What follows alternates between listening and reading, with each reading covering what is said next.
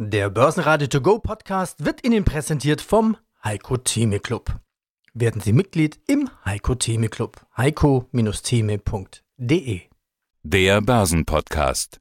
Börsenradio Network AG. Das Börsenradio. Marktbericht. Im Studio Sebastian Leben. Außerdem hören Sie Peter Heinrich und von der Börse Stuttgart Andreas Groß sowie zu den Zahlen von Vonovia IR-Chef René Hoffmann, zu den Zahlen von Basler CFO Hadi Mehl, zur DAX 13.000 Vermögensverwalter Volker Schilling, zur Lage auf dem Postmarkt den Chef der österreichischen Post Dr. Georg Pölzel und zur Windkraft Matthias Dangel von WEB Windkraft. Alle Interviews in ausführlicher Version hören Sie auf börsenradio.de oder in der Börsenradio-App. Kann der DAX seine hohen Niveaus halten? Ja, er kann. Schlusskurs 13.149 Punkte plus 0,1%. Viel mehr ging aber auch nicht. Momentan dreht er etwas auf der Stelle. Nee, wir machen jetzt die Brötchen ein bisschen kleiner. Hallo aus Stuttgart. Wir haben zwar gute Nachrichten wieder einmal zu den amerikanisch-chinesischen Handelsgesprächen, aber der DAX kommt kaum vom Fleck. Ja, gestern der, der große Run, die 13.000 Punkte tatsächlich dann aus dem Handel genommen. Das muss man ja relativ weit zurückgehen, bis man die 13.000 schon mal gesehen hatte. Und da war es ja schon die Hoffnung gewesen auf dieses Teilabkommen zwischen den USA und China. Jetzt hat heute Nacht das Wall Street Journal zum Beispiel nochmal draufgesetzt eins und hat geschrieben, dass ein Teil der zuletzt eingeführten Zölle wieder zurückgenommen werden könnten. Die Asiaten haben sehr positiv sehr stark darauf reagiert. Wir haben hier den CSI 300 Index 0,6% fester, Hongkong mit dem Hang Seng 0,3% fester und der Nikkei hier 1,8% ging es da nach oben. Insofern wundert es ein bisschen, dass die Anleger hierzulande doch so ein bisschen schwächeln und nicht wissen, was sie eigentlich denn jetzt machen sollen. Die Nachrichtenlage ist doch eigentlich gar nicht so schlecht. Mein Name ist Volker Schilling, ich bin Vorstand der Greif Kapital Management AG in Freiburg und dort zuständig für die Strategie des Unternehmens und natürlich für die Kapitalmärkte. Der DAX knackt die 13.000 Punkte endlich nach einigen Anläufen und hält sich sogar auf dem Niveau. So hoch wie seit Mai 2018 nicht mehr. Herr Schilling, alles wieder gut? Alle Panik, die wir an den Märkten gehört haben, alles umsonst? Nein, es ist nicht alles gut und es ist auch gut so, dass nicht alles gut ist. Also um es kurz zu machen, wir haben uns bei einem unserer letzten Interviews über die besagte Mauer unterhalten, die Mauer der Ängste, der Risiken, der Rezessionswarnungen und diese Ängste sind notwendig für weiter steigende Kurse. Wenn alle euphorisch sind, dann muss man vorsichtig sein, aber nicht, wenn alle Ängste haben oder wie aktuell, wenn alle irgendwie der Meinung sind, dass es schwierig werden könnte oder zu viele Crash-Propheten wieder am Markt unterwegs sind. Der beste Nährboden für diese Höchstkurse. Und eigentlich ist das passiert, was wir ja im Sommer schon immer wieder besprochen haben dass wir das in diesem Jahr auch noch erreichen sollten. Und jetzt sind wir da. Jetzt ist es aber doch so, dass all diese Argumente, all diese Bärenargumente, die wir auch schon ganz oft besprochen haben, dass die ja durchaus Hand und Fuß haben, dass das ja Argumente sind, die man bringen kann. Also die Ängste waren auch nicht unberechtigt. Auf der anderen Seite haben ja offenbar diese ängstlichen Investoren trotzdem dann Aktien gekauft. Könnte auch an dem Thema liegen, was man immer Alternativlosigkeit der Aktien nennt. Wir haben expansivere Notenbanken. Ist das der Grund, dass wir wieder da stehen, wo wir sind? Ich glaube, jetzt muss man unterscheiden. Also das eine ist, wenn sehr viele ängstlich sind oder Bedenken haben, haben sie in der Regel eben keine hohe Aktienquoten. Und wenn wir dann steigende Kurse sehen, dann fallen die der Reihe nach alle um, weil sie werden dann gezwungen, in den Aktienmarkt zu investieren, weil sie können nicht zu lange am Seitenausrand stehen und zusehen, wie alle anderen Gewinne einfahren, nur sie nicht, insbesondere dann, wenn es an diesem Außenrand eben nichts zu holen gibt, sprich es keine Zinsen oder eben, wie gesagt, keine Alternativen mehr gibt. Ich glaube, wir werden das auch noch in den nächsten Wochen erleben, dass diejenigen, die zu geringe Aktienquoten haben, nicht lange zuschauen können werden, weil der Schmerz zu groß ist, wenn die Kurse weiter steigen werden. Das ist die eine Seite und das ist auch der Grund, warum ich Pessimisten so mag, warum ich Crash-Propheten so mag und Angsthasen so gern habe, weil solange es die gibt, weiß ich, gibt es noch genug, die umfallen können und irgendwann in den Aktienmarkt zurückkehren. Das andere sind die Notenbanken und die haben ganz klar signalisiert, dass sie wieder die Schleusen öffnen. Die Europäische Notenbank mit einem gewaltigen Aufkaufprogramm, das er jetzt erst begonnen hat im November. Und die amerikanische Notenbank, die schon seit geraumer Zeit eben auch wieder Geld in den Kapitalmarkt pumpt, um diesen Markt stabil zu halten, gleichzeitig Zinssenkungen vorgenommen hat, dreimal in Folge und wir null Anzeichen haben, null Anzeichen haben, dass sie da irgendwas verändern wollen, sondern dass sie Gewehr bei Fuß stehen, sollte es kritischer werden. Das heißt, diese Mischung aus diesen beiden Komponenten ist die wunderbare Grundlage für die stärkste Jahreszeit an den Börsen und die beginnt jetzt, nämlich im November. Und ich glaube, das wird sich fortsetzen. Und dann machen wir gleich noch die tägliche Berichtssaison mit. Auch im DAX kommt jemand dran, nämlich Vonovia. Wie waren hier die Zahlen? Besser als erwartet. Wir schauen uns die ersten neun Monate an. Da hat man den operativen Gewinn, der heißt ja bei Immobilienkonzern FFO, Funds from Operation, kräftig gesteigert, rund 11 Prozent und damit liegt man leicht über den Erwartungen. Dann hat man auch noch das äh, Jahresziel präzisiert. Gut, nach neun Monaten gehört ja nicht allzu viel dazu, aber trotzdem tun wir das. Vonovia geht jetzt davon aus, das obere Ende der Zielspanne erreichen zu können und zusätzlich lockt man die Anleger auch noch mit der Aussicht auf eine höhere Dividende. Und dann haben wir noch Goldman Sachs, für die ist Vonovia ein sehr starker Kauf. Die haben ja hier ihre Conviction Buy List. Das ist ja wie so eine Art Ritterschlag, wenn du da drauf stehst. Und äh, für den Anleger heißt das, lass alles rechts und links liegen und konzentriere dich nur auf diese Werte. So sagt es Goldman Sachs. Kursziel 57,20. Momentan stehen wir bei 47,15. Also das sind noch etwa 10 Euro Luft nach oben, sagt Goldman Sachs. Heute Morgen war die Vonovia-Aktie auch relativ gut unterwegs, vor allen Dingen im vorbörslichen Bereich. Dann sah es aber ein bisschen anders aus. Anleger nehmen Gewinne mit. Die Aktie notiert ja im Bereich ihres Allzeithochs und so sehen wir heute den schwächsten oder einen der schwächeren Werte im DAX mit einem Abschlag von 1,6 Prozent und besagten 47,15. Schönen guten Tag. René Hoffmann, Vonovia SE Investor Relations. Zahlen besser als erwartet. FFO 11% gesteigert, also mehr als der Markt gängigerweise erwartet hat. Noch dazu eine Konkretisierung der Jahresprognose und die Aussicht auf mehr Dividende. Das sind so die Vonovia-Meldungen des Tages, die Schlagzeilen, die man einstreuen kann. Äh, ich will da gleich im Einzelnen noch eingehen. Zunächst aber erstmal zur Marktreaktion. Die Aktie ist nämlich einer der stärksten Verlierer im DAX. Doch überraschend, Herr Hoffmann, Sie sind der IR-Chef bei Vonovia. Wie werden Sie das heutige Minus? Sell on Good News oder was da los? Ja, ist in der Tat ein bisschen überraschend. Ich sehe in unseren Zahlen und auch in den zahlreichen Kommentaren der Analysten eigentlich keinen Grund, warum man das jetzt pessimistisch oder negativ sehen sollte. Sell on Good News ist ein mögliches Argument. Wenn ich mir anschaue, dass unsere direkten Wettbewerber Deutsche Wohnen LEG mit ähnlichen Verlusten heute aufwarten, sehe ich den Grund allerdings eher in etwas weiterreichender Betrachtung des Sektors, das vielleicht weniger mit dem Unternehmen zu tun hat. Solche Schwankungen sehen wir leider immer mal wieder von Tag zu Tag, dass es am Tag der Earnings passiert, die dann in unseren Augen ja auch noch recht gut und stabil sind, ist dann vielleicht ein wenig enttäuschend. Das sollte man aber nicht zu emotional sehen. Volatilität haben wir schon immer gehabt und äh, wir schauen mal, wie das weitergeht. In den Zahlen selber allerdings, um das klar zu sagen, kann ich den Grund dafür nicht erkennen. Nein. Dann tauchen wir lieber da ein. Das ist auch viel einfacher zu kommentieren, denn da wissen Sie genau, was woran liegt. Schauen wir uns also an. 11% plus FFO, hatte ich schon gesagt. 932,8 Millionen Euro. Der Grund ist eigentlich auch keine Überraschung. Gesteigerte Mieten und die Zukäufe haben wir in den vergangenen Interviews jeweils schon drüber gesprochen. Das Entscheidende jetzt aber, das obere Ende der prognostizierten Spanne von 1,17 bis 1,22 Milliarden Euro soll erreicht werden. Eine Konkretisierung nach oben. Ja, nicht wirklich eine Anhebung, ist ja alles noch im Rahmen der Spanne, aber eben der obere Bereich soll erreicht werden. Kann man denn sagen, dass es besser läuft, als Sie dachten oder zumindest der Optimalfall einzutreten scheint?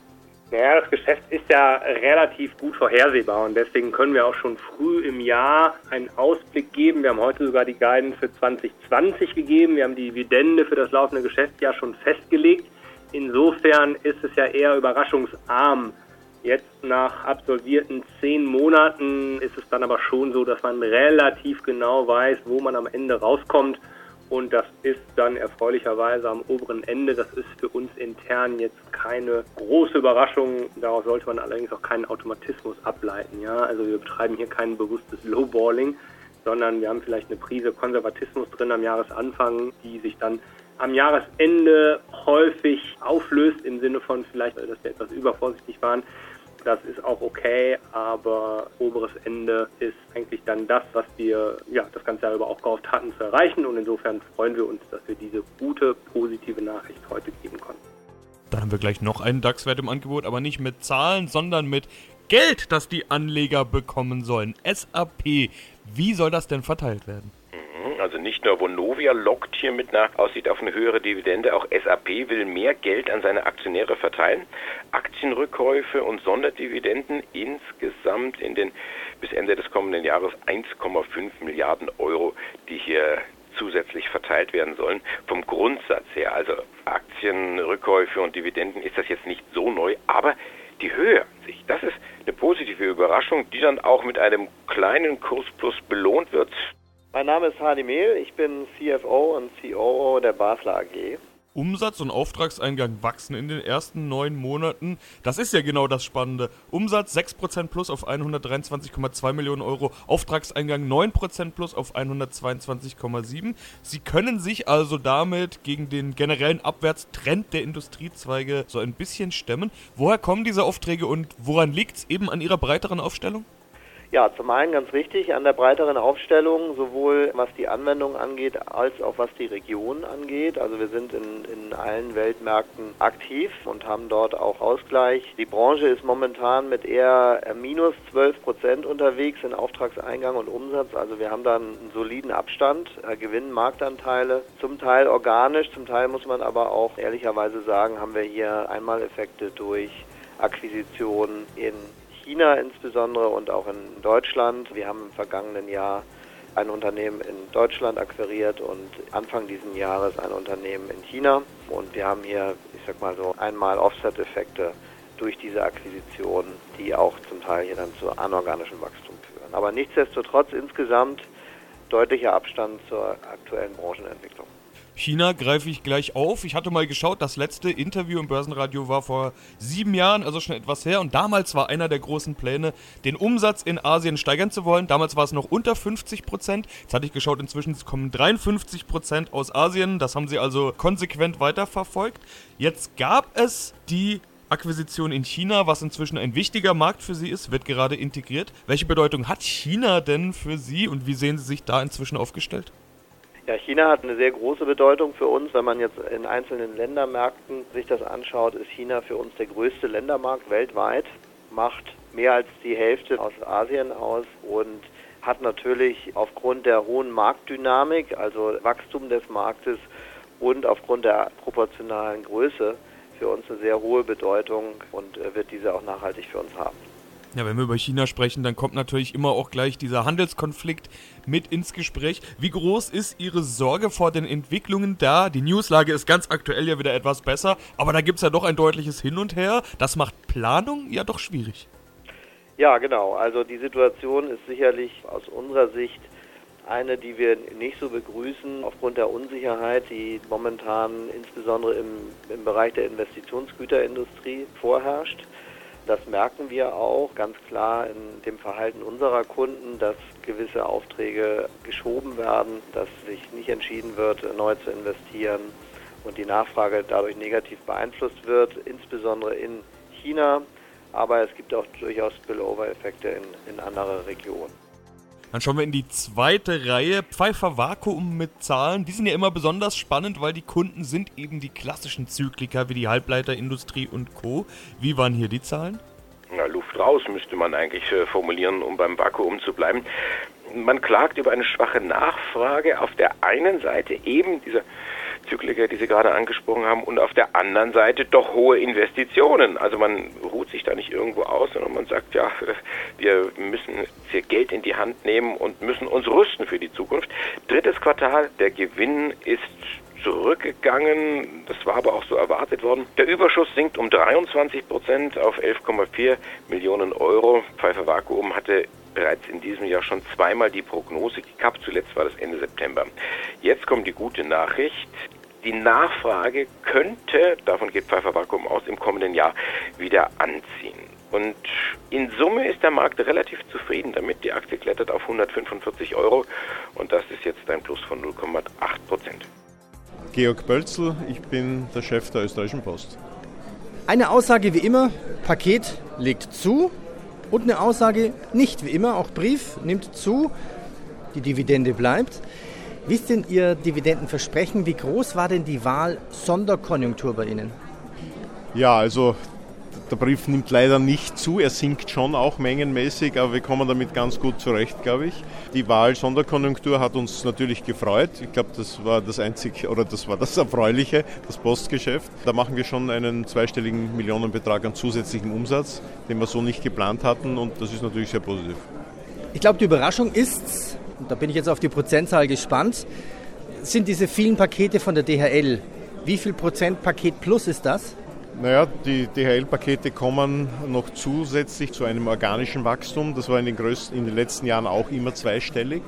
Und jetzt kriegen wir halt noch einmal einen zweistelligen Prozentbetrag dazu.